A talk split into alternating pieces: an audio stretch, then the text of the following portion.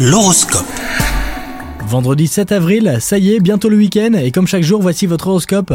Les taureaux, votre vie amoureuse se porte à merveille. Vous nagez dans le bonheur, et rien ni personne ne semble pouvoir perturber votre belle romance. Vous êtes sur un petit nuage et vous n'êtes pas prêt d'en redescendre. Les célibataires, la solitude semble vous peser. Vous ferez une rencontre fort intéressante à un moment inattendu. Côté travail, tout va bien, vous recevrez une nouvelle que vous attendiez depuis fort longtemps, mais restez tout de même sur vos gardes et ouvrez l'œil, surtout n'accordez pas votre confiance à n'importe qui.